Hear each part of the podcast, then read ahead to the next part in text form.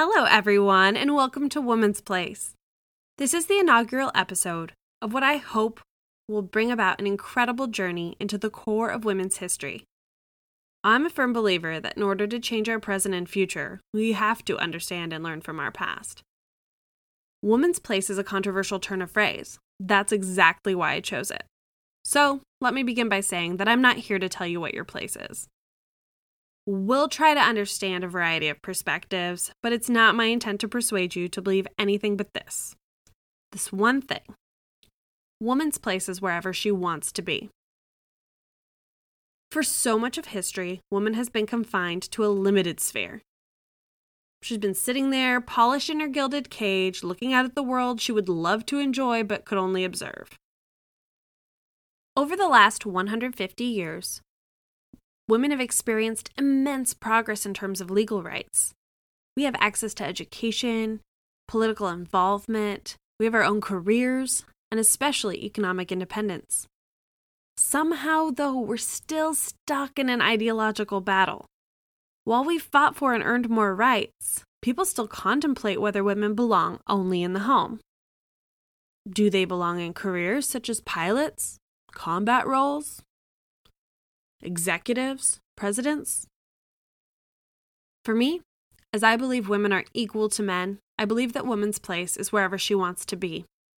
I do not judge any women whose sole aim is to marry and be a mother. I've been that woman.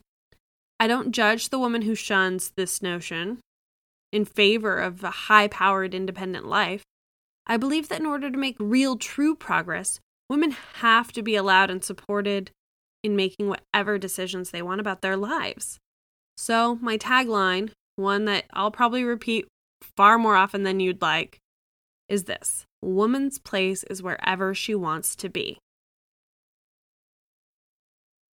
If you believe a woman's place is solely in the home, some of what we're going to talk about may be uncomfortable for you.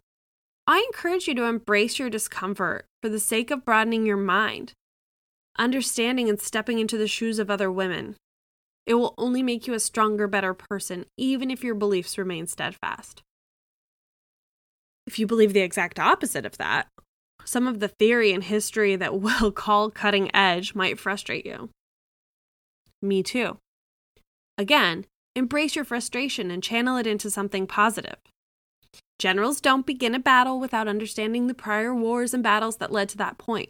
How else would they be able to determine the best course of action? How could they affect change? Learn what you can and use that knowledge to inform your decisions. Let me say again, I aim to inform. What you choose to believe or embody is your right, and I believe that the right to choose your path comes with the right to exist in a way that is equal and equitable to our male counterparts. As we'll examine philosophical approaches, literature, media, historical events, all that shaped the role of women over time, we'll encounter arguments for and against the equality of men and women. But one fact remains.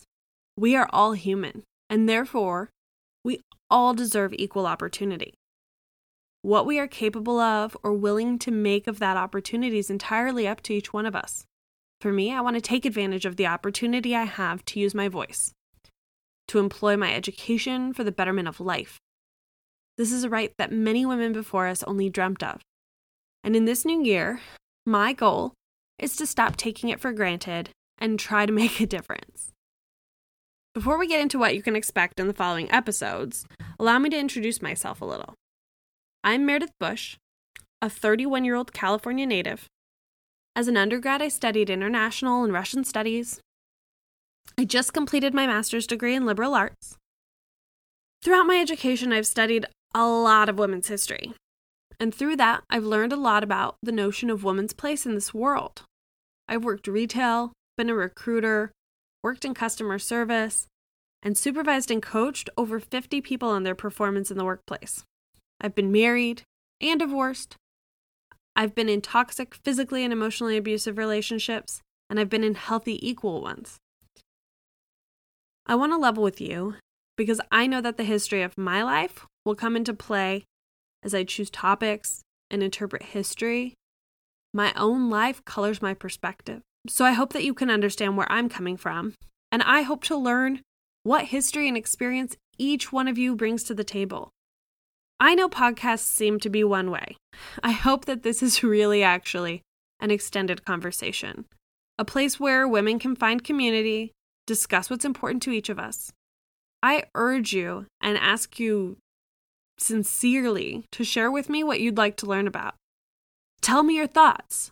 I'm doing research here, trying to learn more about this, to empower myself to embody the change I want to see. And whatever you're curious about, there are other people that are curious about it. So share it with me and let me do the heavy lifting. So here's what I'm thinking we'll do in the coming weeks, maybe months. My intention's to upload a podcast close to weekly. We'll begin with some fundamentals of feminist theory, and we'll move on to talk about a variety of topics from race and gender to women in the labor movement, matrilineal tribes, medieval women, the women's lib movement, post-feminism, everything before and in between. So while I do have a plan, I'm happy to change it, so please share what your burning questions are.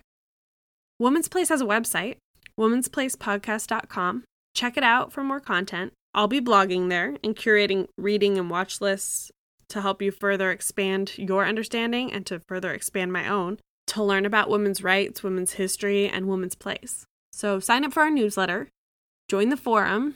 For our first episode, which I urge you to listen to right now, we'll discuss Mary Wollstonecraft, one of the earliest feminists.